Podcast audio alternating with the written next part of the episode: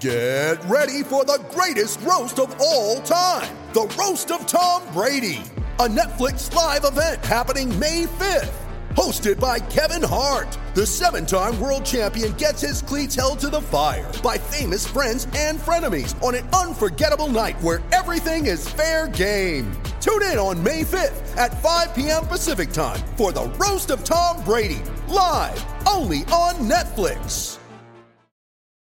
You ready? Showtime. On May 3rd, summer starts with The Fall Guy. Let's do it later. Let's drink a spicy margarita. Make some bad decisions. Yes. Audiences are falling in love with the most entertaining film of the year. Fall guy. Fall guy. Fall guy. That's what the poster said. See Ryan Gosling and Emily Blunt in the movie critics say exists to make you happy. Trying to make it out? Nope. Because I don't either. It's not what I'm into right now. What are you into? Talking. Yeah. The Fall Guy. Only in theaters May 3rd. Rated PG 13. When you need mealtime inspiration, it's worth shopping Kroger, where you'll find over 30,000 mouthwatering choices that excite your inner foodie. And no matter what tasty choice you make, you'll enjoy our everyday low prices, plus extra ways to save, like digital coupons worth over $600 each week. You can also save up to $1 off per gallon at the pump with fuel points. More savings and more inspiring flavors make shopping Kroger worth it every time. Kroger, fresh for everyone. Fuel restrictions apply.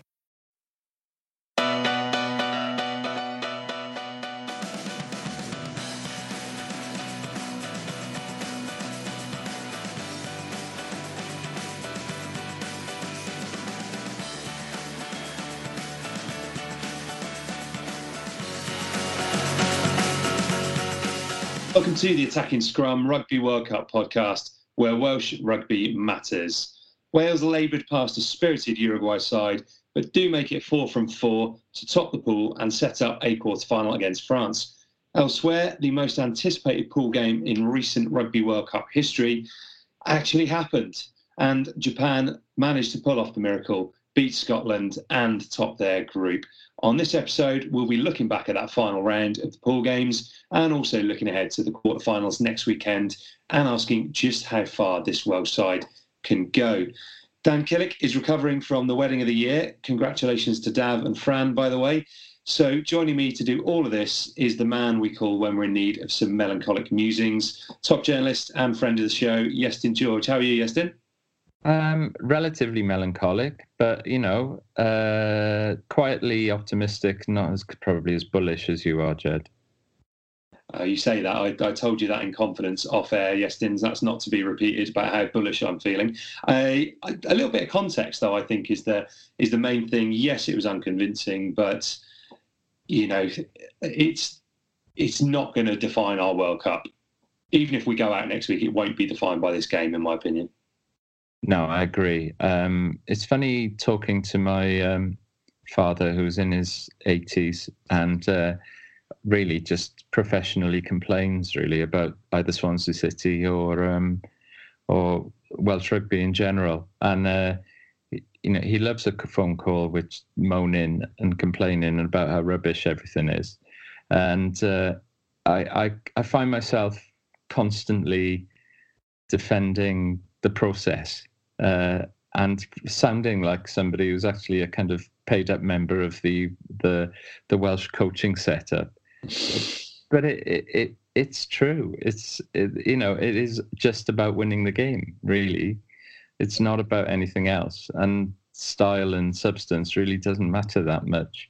And uh, I guess after the last battering uh, against Fiji, it's just good to that you think, oh well, nobody got hurt and uh, and it was at no point was it pretty, but it, it's just it, it's another it's an, just another obstacle out of the way, really. Well, considerably more optimistic than I was expecting, Iestyn, which is which hopefully bodes well. We'll be getting stuck into all of that throughout the show, and we'll definitely be going into a lot more detail with Wales and, of course, looking at Japan, the other quarterfinals. So, all of this to come. Plus, we've got a couple of listeners' questions to get through too. Before we get underway, quick word for our sponsors at So Coffee Trades. And uh, yeah, not so many early starts this weekend, purely because the fact some of the games were were postponed. But nonetheless, for the rest of the tournament, make sure you get your hands on some So Coffee by going to socoffeetrades.co.uk. Right, front five is the first part of the show. Five headlines, and myself and Iestyn will be getting stuck into them. And headline number one, really, there's only one place to start. Japan beat Scotland and the weather to put their place in the quarter-finals. I guess first place to start, Iestyn, how glad were you that this got settled on the pitch rather than in an administrator's office or even in the courtroom? Yeah, it, it seemed, um, it just seemed just a, such a relief to see them playing the game.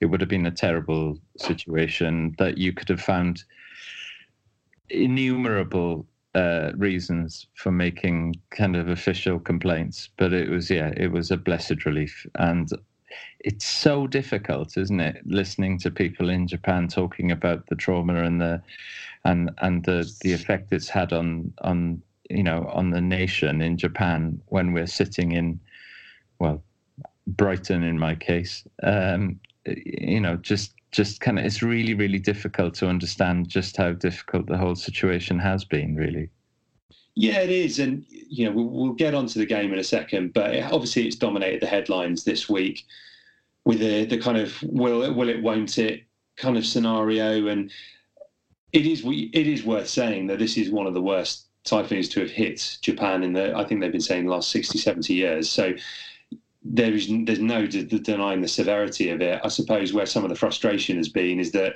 perhaps there should have been a plan B in place. But that said, incredible to get the game done. And if you hadn't been following the news this week and you just turned on ITV this morning to watch the game, there was no signs from from inside the stadium or the pitch or anything like that, which really is, is testament to how, how good a job the organisers have done to get the game on.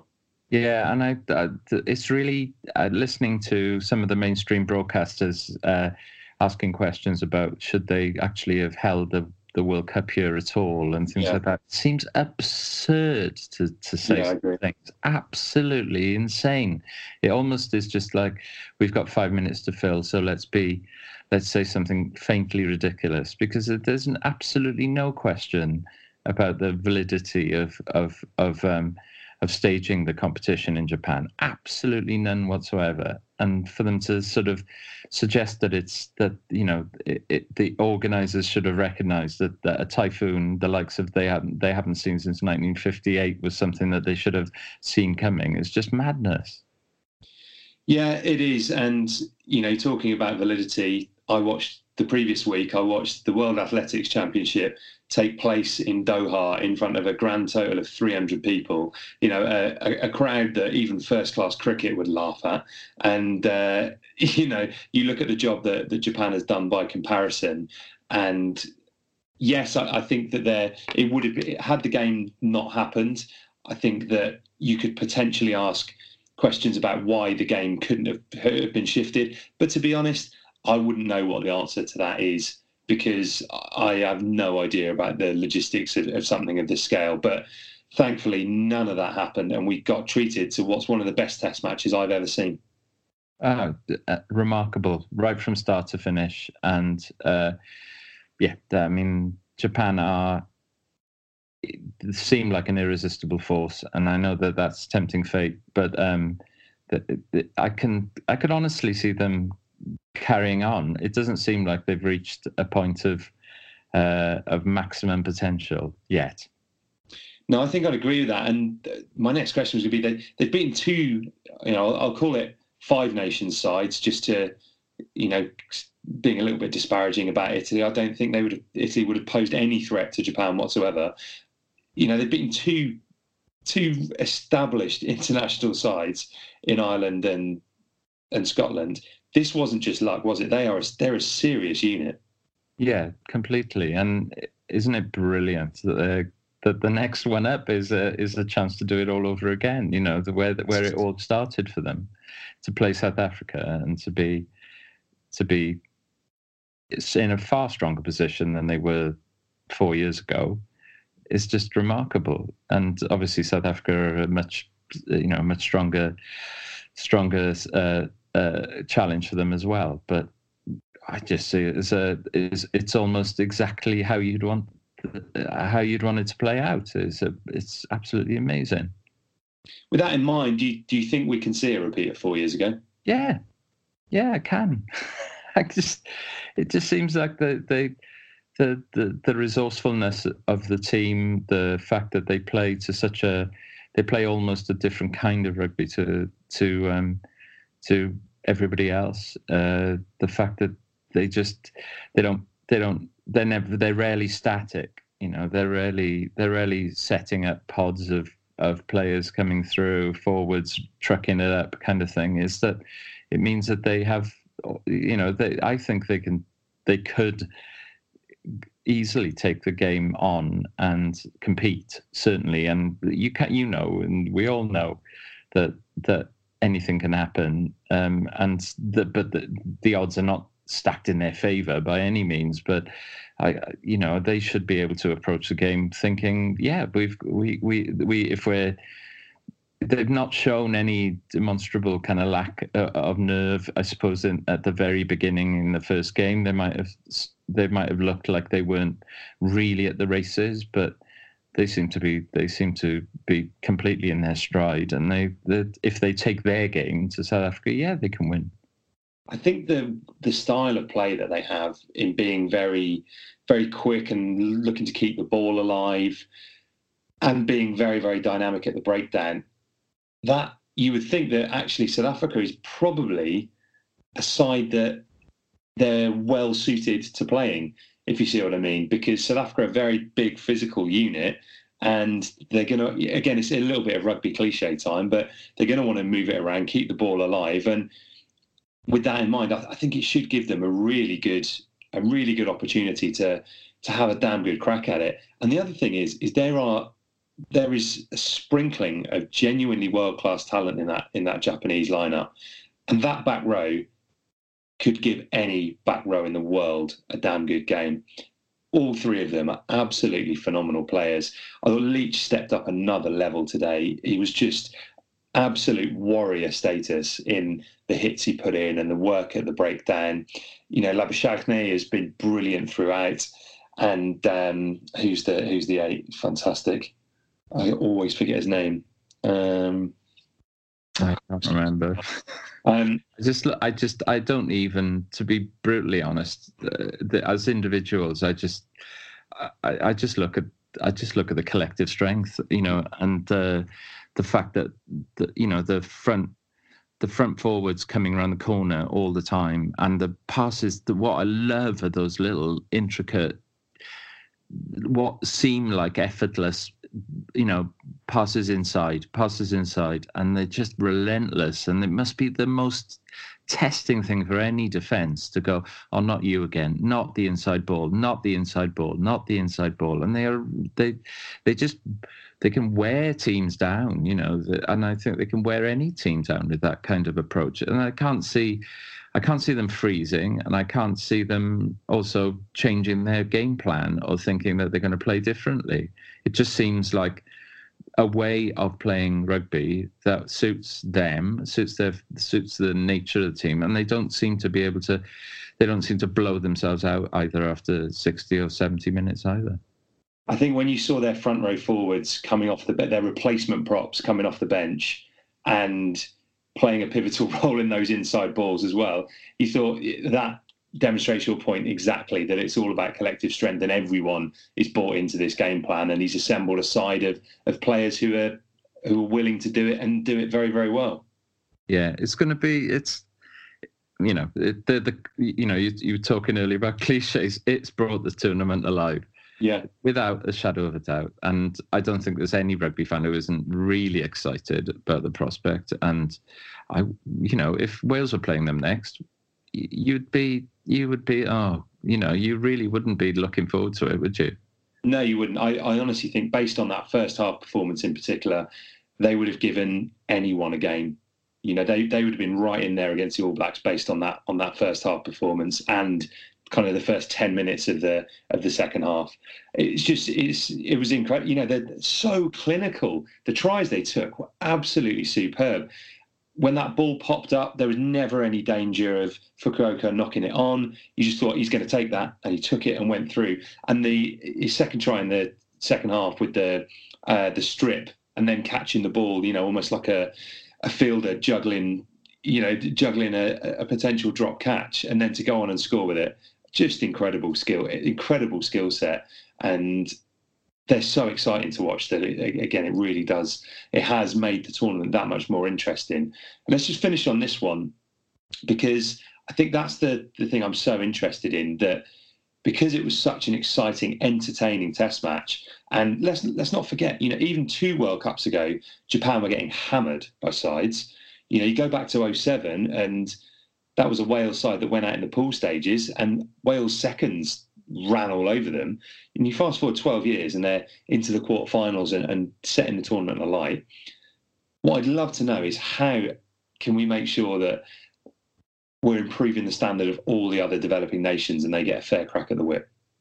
Yeah, well, I, you know, I, I think that I, listening to the last pod and and what you were saying about Fiji, I couldn't agree more with the idea that they are they have everything is there for for Fiji to be a, a, major force in world rugby without a doubt. Apart from the fact that the resources are not quite there and they don't get the competition and they're not together enough. And the, the I, I right from the beginning, I think that all the nations involved have, have upped their game. Namibia have upped their yeah. game. Russia have upped their game. The Georgians, you know, are you know are relentless in their own way. And there are you just i think it's been far far better this this tournament. It, maybe i'm just in the middle of it and overexcited and because it's happening but it just feels like that the, the, the, there is an there's an, been a, a 30 point uh, improvement or 20 points at very least in every nation um, right down you know right down to the to the lowest levels. So i think it, it is getting better and i think that obviously the irb have or world rugby have have put coaches in place and and have helped with financing i think in certain areas. It seems that way. I don't really mm. know the details but but having having professional coaching teams in in you know in right across the world has really helped and it just it feels like it is going the right way. But the big question is the the the fact that we don't play enough rugby uh, you know outside of the tier 1 nations. And it, the the big the big thing that would just make a massive difference would be to, for those teams to be playing every year against tier one opposition with that, you know, and in and really, I think also in their own backyards a lot the time. I think that would make a, a massive difference. Yeah, and with full squads available as well. That's the you know that's the the problem with playing a a series in November. If you you know if half your side plays in France and you're not able to to get them really, you know, obviously I'm not just talking about Japan here, but if you're not able to get your best players released by the French clubs or whoever it might be, then that's where things can become can become a little bit tricky. But you can also understand now why, in a way, that the idea of a a, a, a you know of filling the summer with additional tours is is not on the the agenda for the for the tier one nations. Mm. Um, but at the same time, this isn't it this isn't sort of you know it's a very positive story, but it could stop here unless there's a real unless there's the next there is a next stage to be to be taken and it would be very brave of the organizer you know organizers of world rugby to to really force the issue but i think they if they did we would have an international sport that was really very competitive and would be worthy of of being called a global sport. I think. Yeah, I mean it'll be interesting. I'm not sure we got the answers today, but there's it's definitely something that has to be looked at. And from a cynic's point of view, you know, it has to make sense financially for the money men to be interested. Yeah. But more competitive, entertaining games will definitely do that. You know, it takes away the the pool stages from being a procession and the more teams you have that are competitive, the more opportunity there is for, for growing the game across the world, which people like you and I will enjoy from a, a romantic point of view. But the suits in the, the boardroom looking to make sure this makes sense on a balance sheet that everyone wants that growth worldwide in order to in order to, to reach new markets and all these kind of things. So yeah, let's let's just hope that there is there is plenty of improvement and it doesn't just uh, it doesn't just stop here. Let's talk about Wales now. Headline two. So very unconvincing as they beat Uruguay. Was this a lack of creativity or was it just one of those games? Uh, it's difficult to say. I it's I think you know having never actually been on a you know in a in a in a in a squad of players who are carrying tackle bags, it's quite interesting listening to Shane Williams and Martin um, Nugget uh, talking, uh, you know, uh, on the arrival pod um, about their the sort of you know the how Shane was a you know was was carrying sort of carrying tackle bags for two, first two weeks in his you know the first time he you know played yeah. in the World Cup, um, and then ended up obviously the the the sort of almost mythical uh, game against New Zealand now, where suddenly a, a, bunch of the next generation of you know Welsh great international players were were were thrown to, you know thrown mm. really thrown to the lions, and then just just somehow managed to to to really perform brilliantly. That that sort of you know that indicates that really it doesn't matter how tight the squad is, doesn't matter how well prepared they are, doesn't matter how fit they are it just doesn't it doesn't work unless you're playing regularly. I think. Yeah, I think I think you might be right. It, the, I think the frustrating thing with it, and I'm not going to dwell on this too much, but when you saw our second string in the autumn go out and blow, admittedly, a, you know, a very poor Tonga side away, but go out and play some exciting rugby, throw the ball around, and, and score some spectacular tries. In particular, Aled Davies scored a wonderful try in in that game in the autumn, and you saw it today. And I thought he had, he had a very very tough game, and didn't look like a player who'd played much rugby at all. And that's the frustration I think is it didn't feel like a game where people were like many people particularly put their hand up and said, yeah, this, you know, I'm going to force my way into this starting or starting 15 or the 23. It felt like we're out to we're out to kind of not not make up the numbers, but we're out to do a job and get it and get a win today.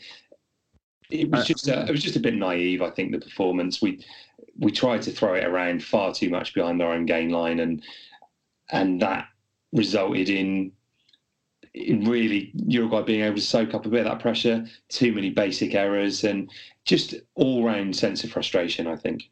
I, and I, I you know the strength and depth argument is is that they fair play to the coaching team. They have developed a strength and depth. Um, it's remarkable now you know when you think that uh, from you know the front row for instance you know the Wyn Jones is now you know nailed on. And that's a, a fantastic thing. And that they have improved the strength and depth. But I, you know, when we always compare ourselves to England, who have a much stronger mm. player base.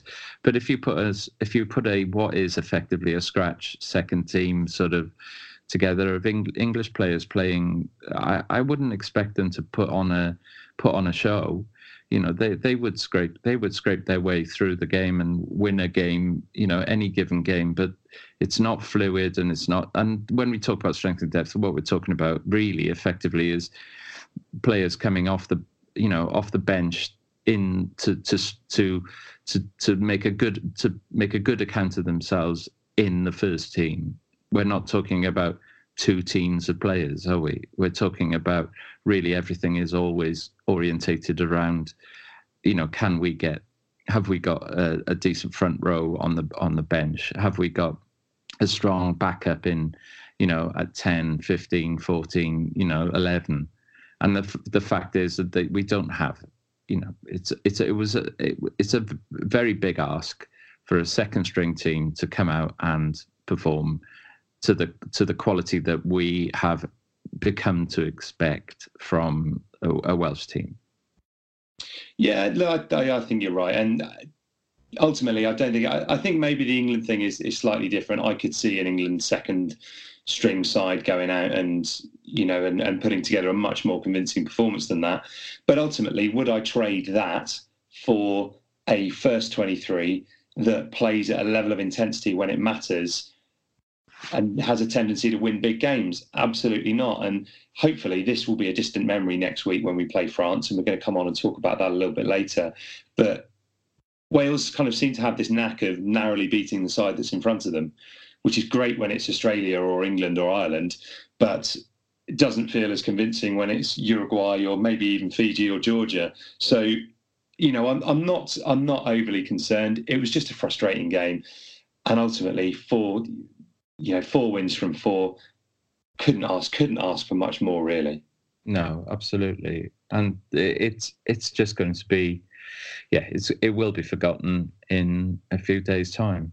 There's no question about that, and I, I think that the the habit of winning you know mm. it's it's it's the it's the Gatland legacy you know the the the the fact is that they've they've won ugly on many occasions and we there may be a time in the future where we're very very grateful for those times when we won ugly yeah, no. Well, there's there's certainly certainly a time in the past I remember where uh, where winning ugly would have been uh, would have been almost unimaginable. Uh, so yeah, I, you know, I, I, completely get what you're saying there, and it's, the, the, just just the fact that they've just you know the the the ability that is the the thing that still exists in all those players. They might not they might not have played particularly well today, but they knew how to win the game, and that maybe that's the that's the biggest thing is the fact that they there wasn't a point at which the you know I, uh, even going back to the Fiji game and when Patchell came on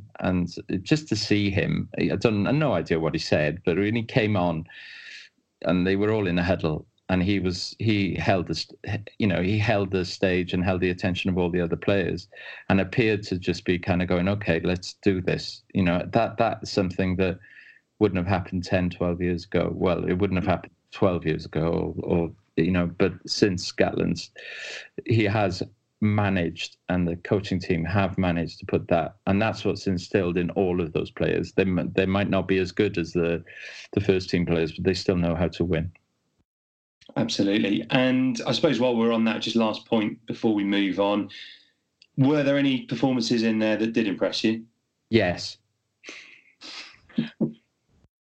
Rhys Carré uh, was the player that put his hand up. Tomos Williams was great when he came on. Yeah. there obviously there were little little bits and pieces from other players, but I think um, you know uh, Wainwright looked I thought looked good um, at times, but I think that yeah Rhys Carré, I it wouldn't be beyond the realms of possibility to I, I wouldn't be scared of him starting against France.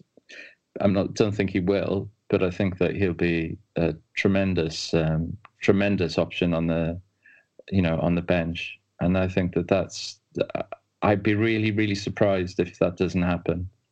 Really, I mean, look, as impressed as I was, and, and I'm a massive fan of Rhys Carré, and he's just there's almost something like, you know, like it's like an you're unleashing an animal when he comes on because he's that kind of desperate to get his hands on the ball and just run through players. It is so good to see. The the one thing is, is I don't think you can fast forward into being a seasoned scrummaging professional. And you know he's given a good account of himself scrummaging wise so far, but I just wonder whether you know if there's one thing that that France do generally do pretty well is be competitive at the scrum. So I do just wonder whether that will mean that they go for for Nicky Smith off the bench just for a bit more experience. Not that Nicky Smith is, you know, is scrummaging again is not the the strength within his game, but he is just that bit more experienced that he might know how to, you know, if, if we're late in the game and it's tight, I just wonder whether he might be the safer option because he might know how to buy a penalty or a free kick just through having those extra, I don't know, whatever it might be, 15, 20 caps than than Rhys Carré has. D- depends what you know what what Gatland's thinking, but he's he's certainly not afraid to make those big calls. No, and I the thing about Rhys Carré's scrummaging is that I, you know, having watched him through the twenties and and he he he scrum he scrummaged standing up pretty much mm. uh, during that time, and something again I I I take my hat hat off to the coaching team for um, for really putting him in a position where he's obviously lighter and fitter and stronger, um, and he is now looks like he's not. He, uh, he didn't look like he was scrimmaging properly, says the man who played. It was never. I think I did play in the front row when I was about twelve, um, but he he he does look much much more um, credible as a scrummager now than he did when he first appeared in in um, you know playing for the twenties, and then you know I, I think he looks. I wouldn't be. I wouldn't. I wouldn't hesitate. I really wouldn't. And I, it's not because I think you know just because it's not so much the rumbustious. Um, you know, running in open play it is actually because I think the the I think the scrum is a problem when it comes off the bench, and I think that you know it was it's been proved that the scrummage has gone back. You know, the scrum has weakened. Yeah. In the second halves, and I think that he is actually he. I think he'd help hold his own even against the French. Interesting. Well, yeah, we haven't got too long to to find out what that selection will be, and uh, we'll we'll have a look at what side we might select in the latter part of the show. Headline number three, though, Ireland beat Samoa to finish second. Something of a routine win for Ireland, even though they went down to 14 men. Have you seen anything to suggest they can beat the All Blacks, though? Not really, no. I just, I don't think they. I, I one of the interesting things about um, Ireland uh, is less to do with what's happening on the park and a lot to do with the the the, the sort of the pundits that uh, former Irish internationals off the mm. park who are talking on the radio or on television, and I don't see, I don't see any of them sort of going, "Oh, we're nearly there," um, or you know, it'll be okay, or yeah, well, they they can raise their game. I, I just don't it doesn't look like there's a sense of confidence at all um, off the pitch anyway among them the sort of media. Now what's going on inside the squad suggests to me that maybe maybe maybe the messages from inside the squad are not coming are not particularly positive or something. I'm not sure. But it doesn't feel like it's happening even though they they've got you know they've got play they've got they've got the players they just something isn't happening the culture isn't quite right, or uh, something isn't something isn't clicking. Yeah, that's in, it's an interesting one actually, and I think we've seen them put in big performances, and but their their kind of their best form is is going back is going back a year now really. What I think we've seen in this World Cup is the biggest game they play. They did, you know, they blew apart Scotland, who really didn't turn up. They played Japan and and came unstuck. Again, no disgrace in that based on what we've seen today. But really, I think you, you've got to be nailing that game if you're, you're the favourites in the group. And all of their best form is they're looking to recapture something from 12 months ago rather than from, you know, from a couple of months ago or I haven't seen a great deal so far to suggest that they, they can get it right. However, they've beaten the All Blacks twice since the last World Cup, and that you know so it's it's not just you know it, it's a it's a flash in the pan type thing being the all blacks takes some serious I don't know. I don't know what the word is. You know, it, it, takes a game plan to get it right. It takes a massive performance, and it takes a huge step up in terms of in- intensity. But it is for them all about finding what they got right, what they got right twelve months ago. And uh, even though they they blew Samoa apart with with 14 men. I just haven't seen a lot of it for for long enough, really. No. Do you think? I mean, do you think that maybe it's down to players like Sexton, or you know, is it? Can you see yeah. individuals turning it right for them? Well, I've said this before. I think the thing is with Sexton is that he is so crucial to Ireland. He's like the brain of the side in that everything runs through him. And when they play well, he plays well. So again, we've seen glimpses of it. I just think they are so reliant on that one on that one guy that they don't feel like they can beat sides when he's not on the pitch or when he's not playing at his absolute best. And that puts a you know puts a, a big burden on Conor Murray. And I think Conor Murray's best strength is you know, is really his box kicking. So that that puts them into a very kind of defensive mindset, I think. So yeah, like I see, I might be wrong, but I, I, haven't seen a great deal so far to suggest that they're they're going to be able to match what they've done in the past. And yeah, I think I, I agree with what you're saying. It's interesting that there's there's not more positive noises coming out from the Irish pundits, and perhaps there is something slightly awry in there. But the the, the Japan defeat will definitely have hurt, and that's the form I'm basing it on. The fact that when they had opportunities in those games, they didn't take it but uh, you know, it's um, they didn't have Sexton, they didn't have Sexton for that game, so maybe it is down to that. They, the the, the uh, going back to the pundits again, it's it the, the fact that they say things like, you know, other teams have found us out now. Yeah. they're suggesting that they're one-dimensional, and you know, and I, you wouldn't have, we wouldn't have said that 15 months ago, would we? You know, we wouldn't have said, uh, you know they're one dimensional we would have just said they're ruthlessly effective and mm-hmm. it's just funny how the narrative has changed from uh, it, it's it's sort of weirdly pessimistic it's not something that i'm familiar with uh, you know from you're familiar with pessimism Iestyn i know that. I'm familiar with pessimism but from a national nationalistic point of view i'm not familiar with it from an irish perspective. Yeah. Well no certainly certainly not in recent times. So it is it is it is a strange one, and of course, you know, the All Blacks. I know people are were kind of quick to say that they're not in the invincible form that they have been perhaps in the last two World Cups, but they're still, still an incredible unit when they click. So I think they have to go into that one clear favourites. Yeah, I totally agree. And Ireland will be without Bundee Aki after he was he was sent off in the game. We said there another red card. Was that one the right call?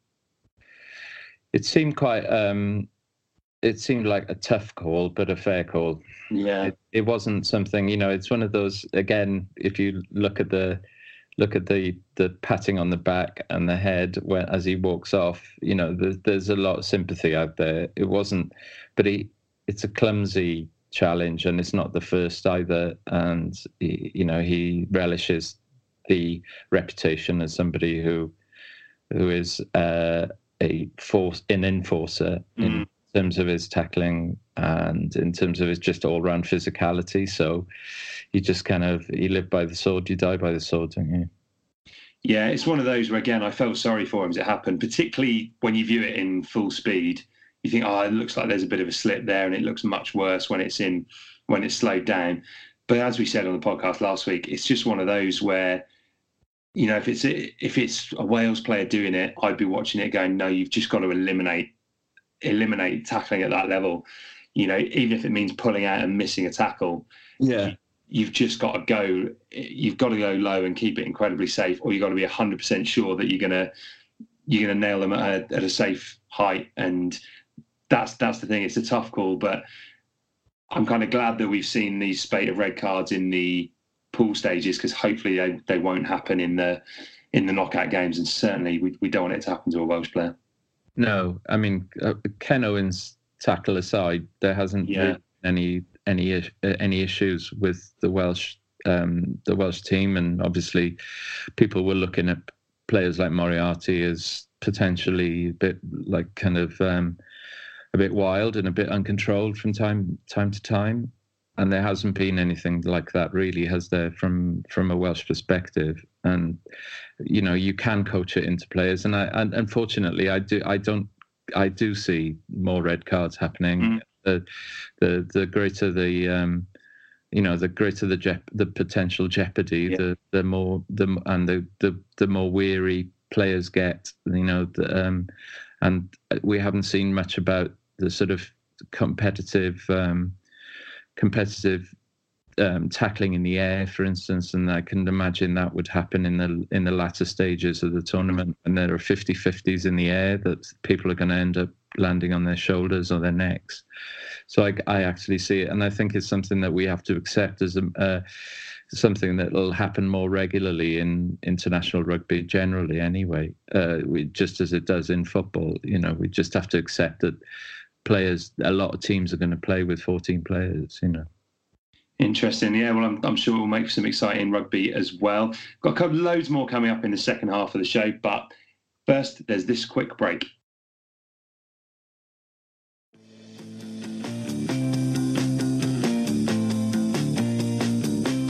Right, two to go on front five. Yes, in headline number four.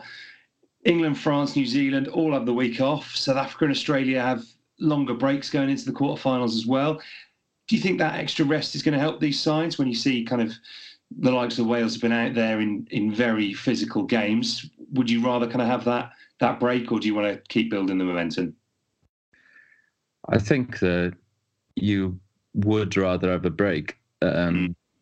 I think it, you know, particularly you know Wales against Fiji, and the, the, it did look like several players were going to be struggling after that. So you'd have to say that you'd much rather have you'd much rather have them on the on the training paddock for an extra few days mm-hmm. or just resting up. So, it, but I don't think it's a I don't think it's an advantage that that is going to make all the difference. Put it like that. If if if um, if if there was a quarter final in four days' time, I might be complaining a bit. But I think that uh, there's enough rest time between now and then for Wales to recover and and you know get back to get back you know get themselves together. So I think I, I don't think it's a I don't think it's a massive difference. Yeah, that's yeah. I, I think you're absolutely right there. I think it's one of those. If you benefit from it, you say that it's a you say it's an advantage, and if you haven't got that luxury, you say, well, actually, you know, we'd rather be building the momentum anyway. Ultimately, you only know if you're inside those camps how those players are feeling, and once you get out on the on the pitch in a quarter final, you've just got to go out there and perform. So I don't think any of the sides are going to be dwelling on it too much. It's almost one of these things that we like to build up a bit more in the media than than perhaps they actually do in the dressing room. Do you do you get any gut feeling, or have you read anything that you feel is um, is uh, conclusive about sort of the Welsh situation in terms of their injuries? Well, I'm glad you've led me on to that actually, Iestyn, because that's that's headline number five. I believe that Wales's injury woes have been eased, and we're expecting to see both John Davies and Dan Biggar be fit for selection. So I mean, that's a that's a massive lift if that if that is the case. Yeah, it's um, both of them really, but uh, I think Jonathan Davies in particular. I, I just there isn't poor Hadleigh Parkes, mummified though he is, um, yeah. and and uh, held together with sticking plaster. He, he cannot do any more than he is already trying to do. So having, you know, not that Watkin is not a, a, a very capable uh, player off the bench, um, it's not. It would be hugely, um, you know, over expectation for someone like Parkes to be able to sort of control the midfield. It's just he does his job particularly well, but having Jonathan Davies is just utterly, utterly crucial. Well, I think in these games you need players, your your players who are I mean, call it what you want, the world class players, the test match animals. You know that those players who turn up and can make an individual contribution in a game that is going to win you a quarter final or a tough, you know, very tough pool game. They're the ones that you, that you need. And, and Jonathan Davies has proven time and time again he's capable of doing it. And Dan Biggar is exactly the same. As much as you know, Dan, Dan Biggar knows his his kind of limitations, and he's not a particularly quick, perhaps running fly half. Although I think he gets a bit more stick than he perhaps deserves. His attitude in these big games is so so impressive, and his ability to make clear decisions under under pressure and things like things like chasing his own his own kicks. It, he doesn't allow those nagging doubts to creep into his head as the ball's in the air. He just knows I've done this a thousand times in training, I've done it a thousand times in games. I'm going to do exactly the same here.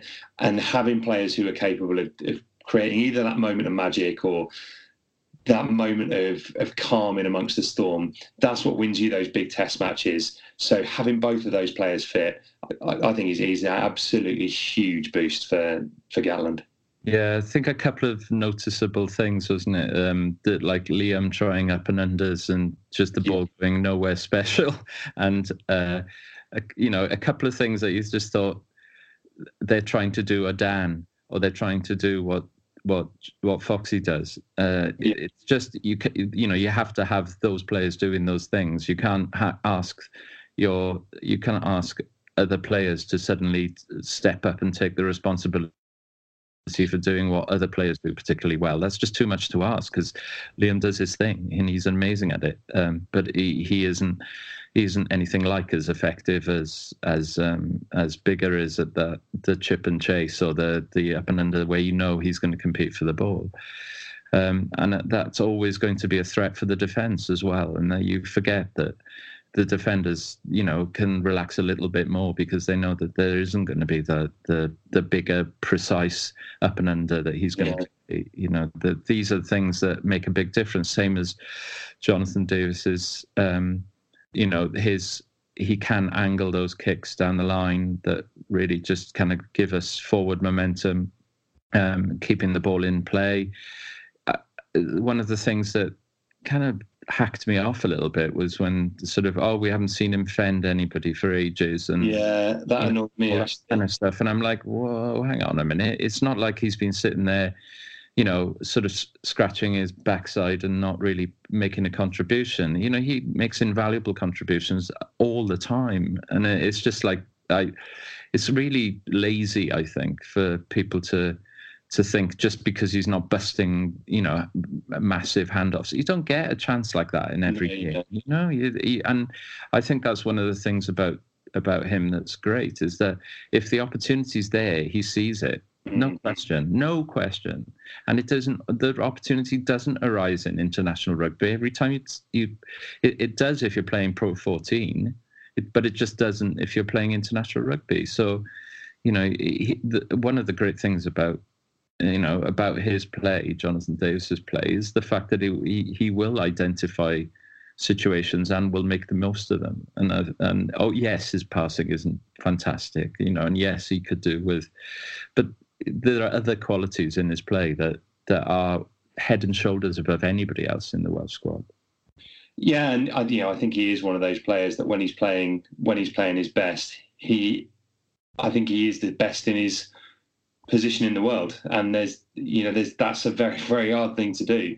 So, yeah, he he's such a big boost, and to have him back and, and playing playing at his best will be will be massive. So so touch with. I think I think the news coming out of of Wales is that the the scan, uh, well, out of Japan rather, is that the the scan is has has said there's there's nothing to worry about there. So, you know, hopefully I'm not I'm not wrong. We're not eating our words, but I, I would very much expect him to be to be available for selection for the France game. We've got some listeners' questions to get through as well. As you can imagine, a lot of these relate towards selection. So let's just fire through a few of these. This one's from Hayden Davis. Will North start for Wales against France, or could Wales move Williams to the wing and play Halfpenny at fullback? Uh, I think North will play. I, I Halfpenny. I think seems a bit harsh, uh, and I shrug my shoulders and wince when I'm saying it. But it, it cemented his place as a as not quite there in the in the in the starting fifteen for me. Uh, just not quite there. Yeah, I agree. Actually, I think that he's yeah man, he was man of the match today. I think, and I, I don't know, it's a strange game to be to be man of the match in anyway. But I, I almost feel like he's trying to do too much at fullback. You know, having criticised, you know, having had a lot of criticism his way about being very kind of conservative and kicking too much when he had the ball at fullback. I kind of think he's doing it a bit too much he's, he's trying to do a bit much of the opposite now, and he's trying to take players on all the time. And actually, you know, I don't think North is playing particularly well at the moment. But all it takes is one of those, one of those explosive, explosive runs from him, or a great finish, and and again, that can be the difference between winning and losing a, a quarter final. So. I think they will go with North, and I don't think you want to upset Liam Williams, who's kind of made that made that 15 position his own now. So for me, I'd be I'd be sticking with with Williams at fullback and probably Halfpenny to miss out completely. I, I, I would guess is what Gatland's going to do. Yeah, and you have to remember North v France is is a is a good thing generally. In historically speaking, Um, it's been, you know, he's he's you only have to think about last, you know, in the in the wet in Paris, you know, last season. It's it, Yeah. It, George, George made his contribution, didn't he? Yeah, he did. Again, yeah, picked up man of the match. In to be honest, I'm not sure I've ever seen a player play so badly for a portion of the game and then pick up man of the match because he had a he had a woeful first half, but he made those contributions when it counted, and and Yeah. that's won us the game really. So yeah, I I don't see I don't see North missing out to be honest. Okay, another one on selection. This one's from Wyn Griffiths. Does Beard come straight to the bench for the quarter final? Um, if so, Shingler or Moriarty to miss out? Oh, that's so hard. Mm. That really is. That's that's a really really good question. What do you think, Jed? Uh, I think he does. I think we've missed weight in the second row. I thought he had a decent game today, actually. You know, in what was a, as we said, a, a very unspectacular performance all around. I thought he did the nuts and bolts pretty well. And, you know, the odd line out still here, good carry there, bit of clearing out. So I think he would have brought his way back to fitness. I don't think he's I don't think he will have done enough to dislodge Jake Ball. So I would have him on the bench because he's a specialist second row, and I think Shingler misses out. That would be my that would that would be what I'd do. I think. Yeah, I, I don't think you can you can I don't think you can put Shingler in ahead of um, ahead of Moriarty. Really, No, that's that would seem unfair. Um, and yeah, I I, I would con- I concur. That's a very well well thought out argument, and I'm not going to argue against it. Okay, and uh, this one is from Pete Harris. What's your back row for the quarterfinal? So sticking with a, a very similar a very similar theme. Well, uh, I I'd go. Uh, I've got. I, I definitely. What one of my the only thing that I found irritating about. Um, I think Moriarty stays on the bench. Um, uh, Moriarty at eight was that he seemed to struggle to get the ball out um, from under his feet. It was almost Yeah. like echoes of a bygone age when all our eights used to be really bad with the ball under their feet. Um, so I would say uh, Wainwright, Navidi, and Tips. Yeah, absolutely the same for me. I think that's the one that we played in the you know in the in the biggest games we've got. I like a player coming off the bench with impact. I don't think Ross Moriarty likes being on the bench one little bit, and I think every time you again you take the leash off him, like we were saying about Rhys Carré earlier, get him get him on that pitch, and he'll you know he'll want to run through brick walls for you. And Wainwright is a player who seems to come out of the traps very hard in the first half. He wants to get his hand on the ball and make lots of carries. So providing there's no injuries, I think the game plan is start with that back row and then Wainwright comes off 50, 55 minutes, knowing that you've got Moriarty to come on and and run at tired defenders and look to smash into people and just generally cause mischief. So Yeah, and I think that I think that flexibility is really important. What you talk about 50, 55 minutes, because actually you can Moriarty could, you know, can obviously hold his own for a you know if it's not going right, mm, Moriarty's a good option to change things up, you know, and that's that gives the black back row a gr- much greater degree of flexibility. Really, uh, it, it it allows Wainwright to play for sixty minutes if he's on fire, or or forty five minutes if if suddenly there there is definitely a need to change things, you know, and and um, I thought I'd, I'd be staggered if um, you know not staggered, but I can't see Tipuric having a mare, for instance, and I Mm. can't see, and I guess you know we have to think about the possibility of one of the back row boys getting injured, and I, that's also you wouldn't you wouldn't then go oh God here we go, um, you know you wouldn't worry then about Moriarty coming in at six or eight if need be. No. No, exactly. I think that's the that's the thing you got to think of is balance and what happens if there are injuries. And if Wainwright gets injured, it's a straight swap. If uh, if Navidi gets injured, it's a straight swap. If Tipuric gets injured, Navidi switches to seven, and and Moriarty comes on at eight. So I think it does it does give you that balance. And yeah, that that for me is is a fairly straightforward selection. Although I think he started to show some of his better form. Actually, Moriarty, I thought against Fiji there was there was some some really nice stuff in there, and a couple of those big barreling runs. So yeah, but I I, think at the moment it'll be it'll be him coming off the bench. And I would just like to see him playing six. I just Would I you? really. I'd rather see Wainwright at eight if it, if it came down to it, and um, uh, and Navidi and Wainwright swap in. That's just personal, really. I like I said, I just I get the heebie-jeebies when the scrum isn't actually when the scrum's looking a bit rocky in the second half and the ball and then it's up to the eight although you know he, to be fair he did actually pick the ball up from eight and and save the team at one point mm. but i think that that's it's just a he doesn't quite know when when to when to go and how to control the ball as well as i like yeah no i, I, I get that one and um yeah, I, I, I agree. I, think you know it's interesting seeing Wainwright at eight, and uh, we did actually have a, a, message in on that one from Diego von Albatross, who uh, asked us the other week about well playing Wainwright at eight, and he just simply says, uh, "I told you Wainwright would be good at eight. So there you go. So uh, last last uh, last two questions now. This one is from Andrew Hopkins, new listener. Great stuff, guys. Thank you very much how are Japan making crisp passing and handling skills look so much easier than everyone else? That's a great question.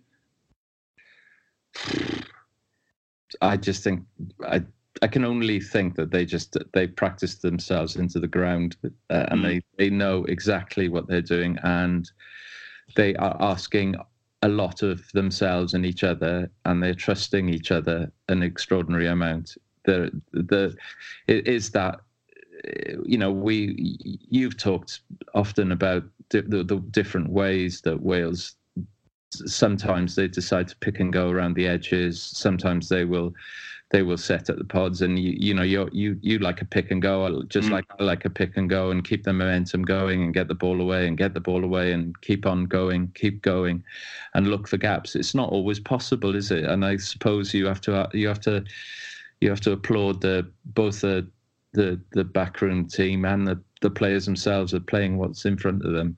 Um, but I think the Japanese just know exactly what they need to do and how they to do it because I don't think they have a plan B or a plan C really particularly. I just think they have a way of playing, and that it's almost like saying that Fiji have a certain way of playing. It's just that the Japanese at the moment are outstanding at it, and uh, I don't think they have a particular physiological or uh, my mother thinks they've got physiological advantage because they're smaller and more lithe. Um, but I, I, I, maybe that there is something to be said for that. I don't know, but I, I just think they trust. It's all about trust and the fact that there's nothing else. It's got to happen and it's got to work, and that's the way they play.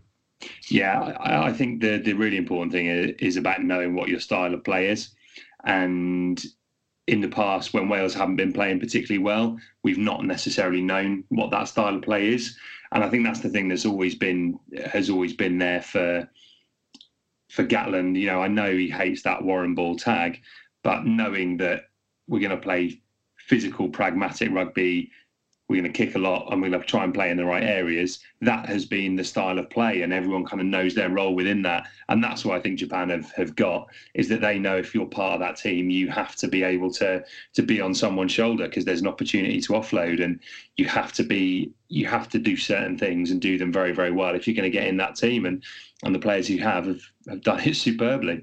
Wouldn't um, it be great to see the like? Not that I'm going to sit there and and watch, but if you if you saw the readings, for instance, on their on their GPS to mm. see how much more or less, or how more economic they are with their runs, you know, whether whether they're safe, whether somehow they manage to to spread the spread the load wider, and that it's not just up to one or two players to keep on carrying the ball. I don't know. It's it would be really really interesting to see a breakdown of that and see whether Japan have found a way of because they, they can't just be physically more fit than everybody else. Because I mean, I would imagine that that they're all now at a, everybody's at a similar level. Surely, mm. you know, they, they can't be that much more um, more fitter than everyone else. So it must be. But I think I think the one and two percent at this level make make all the difference, and they put a big shift. And I think that's kind of where it became quite difficult around the 50, 60 minute mark. That perhaps at that stage the overall fitness started to started kicking because they put in such a big shift in, the, in those first 40, 50 minutes. But, you know, nonetheless, what they do, they they have a game plan and it works, and they they execute it brilliantly. So that's uh, you know that that's a massive amount of credit to the coaches, and and they have got a seriously top class coach in Jamie Joseph. You, you, there's there is just no denying it. The man the man oozes class as well, and he's assembled a, a fantastic side there. And do you know what? As much as I'm I'm so excited about watching Wales play next Sunday. I'm almost as excited about watching Japan play again. They've just they've just been a, a joy to watch this tournament. Do you think they can beat South Africa? Uh, yes, they can certainly, but they're going to need a, a, a, few things to go in their favour. I think that's not luck, but I think they're going to need they're going to need to make sure that that, like we're saying, they don't have one of these one of these things where one of the the, off, the offload at the crucial point doesn't go to hand, or a, you know a, a flat pass is judged to be forward or something like that. I think they're going to need absolutely everything because I, I, do think South Africa are absolute class. I think if they were playing France, they'd win.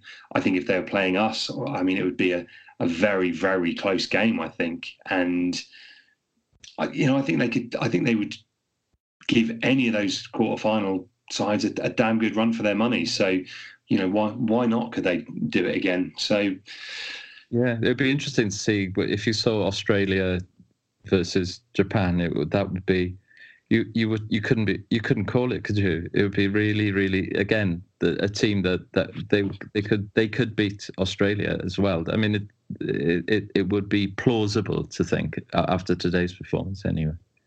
Yeah, you know, you're absolutely right. And then last last question to finish on. This one's from Ian Alexander. Oh God, who would you prefer to play if we get past France? Let's get past France first. Would you rather play South Africa or Japan? what a question! I, I'm one, right. I I wouldn't even look to see what the times were for the kickoffs for um, the quarterfinals until yesterday. I'm so not, you know, I, I so don't want to even think about the next round. Uh, just can't can't bear the thought of sort of arranging my weekend and then not being there. You know, um, yeah, no, I agree. You just got you just got to get the you got to get the task done. I mean, looking at it, it's mad because we haven't really talked about France, and so I, I, I, I don't even I don't even want to begin to think about that because you know you can beat we beat France regularly, and you just think, oh God, you know we've been there, we've been here before, haven't we? And that's why it's it's great, really, that we've got France next, and and Japan have got South Africa because you know we're going back we're going back in time um, i don't I, I i i wouldn't want to play japan just wouldn't want to play japan and if they beat if they beat south africa there's nothing stopping them you know again you just think they could easily if they can beat south africa they can beat anybody yeah i mean look i, I think once you get to semi-finals seems fitting to finish on more cliches do you know what's brilliant is we've, we've I've I've spoke spouted a few cliches tonight, but we haven't mentioned the unmentionable cliche about the French. So let's make it through a whole podcast without doing yeah. that. No, I'm not interested. I'm not interested in that at all. The cliche I am interested in is once you get to a semi-final, anything can happen, and I do think that it. Uh, when you get to a semi-final, strange things can happen. You know, we should have won that semi-final in 2011 and didn't. Yes, in part because of Warburton's red card. Yes, in part because of because of Adam Jones going off injured. But we didn't win that game that we should have won against a, a side we were better than. And that's it. It's because you know strange things happen in in once you get to semi-final stages. So it is just about going out and getting the job done. And do you know what? If it's an ugly, unconvincing nine-six win against France next week, I'll take that. Just get it, get through it, get to the semi final and and worry about it. You know, worry about who who we're playing then. It doesn't. I'm, I'm not worried. I just want to get to that position because I think that has been Wales's minimum aim all along is to get to a semi final as well. It should be. So there's a great opportunity to do it. Let's go out and get it done. Yeah, absolutely. And also, you just have to you have to expect France to be to be you know they're a great tournament team mm. and have proved that several times in the past. And you have to expect that that that's what it that's what Wales are going to face. Wales are going to face a, a team that is going to do everything they can and have the resourcefulness and the and the smarts and the talent and the physicality to to make it happen. And you've got to you've got to play. You've got to expect to beat, you know, a very good team. And it, like yeah. you said, it, who cares how it how it how how the result pans out? If it's a win, it's a win. End of story. You're right, and you look at their record throughout throughout Rugby World Cup history and you know I'm going off the top of my head here, but more often than not they are in those semi-finals. So I think those those things can those things, things can definitely play on um, play in your mind. Wales have to go out and just play their best game, and and what Wales haven't done so far in this tournament is really string together a full 80 minute performance. And we do that, we'll beat France, but we have to make sure that we do that. Amen to that, Jed. Awesome. Right, just to finish then, Iestyn, predictions for the four quarterfinals. England versus Australia. Who progresses? England. I agree. New Zealand versus Ireland. New Zealand. Agreed. Wales versus France. Wales. And then the tough one, Japan versus South Africa. South Africa. All right, I'm going to go for Japan. Why not? Let's just be romantic about it. And uh, yeah, that brings us to a conclusion for another one. Thank you very much for listening. And uh, as I mentioned last week on the show, we've been uh, messing around with little bits of artwork for um, for this season of the podcast. So a different classic Welsh rugby shirt or Welsh rugby club shirt every week. So Iestyn, in your honour, we've got a, a Swansea shirt from the late '90s, which will be on there, which I know you'll appreciate massively. and uh, yeah, listeners, if you have one that you'd like us to feature, let us know. Doesn't matter, doesn't matter what level of rugby it is. Send us send us a picture in, and uh, and we'll try our best to to feature it on there. I but uh, yeah. to do uh, Ystalyfera, a Ysgol Gyfun Ystalyfera blue and green shirt, which obviously blue and green is never a, a good look, they say. But you know that was, my, that was my school shirt. Oh well, there we go. Well, let's let's let's have a look at that one as well. I'm going to stick to the Swansea one for this week purely because I've done it already. But uh, but but well, yeah, any, any recommendations are welcome. Fantastic stuff. Right. Quick thanks for our sponsors as well. So Coffee Trades, as always, make sure you get your hands on some at socoffeetrades.co.uk. And we'll be back to chat rugby with you after a quarter final next weekend. Get the win, Wales.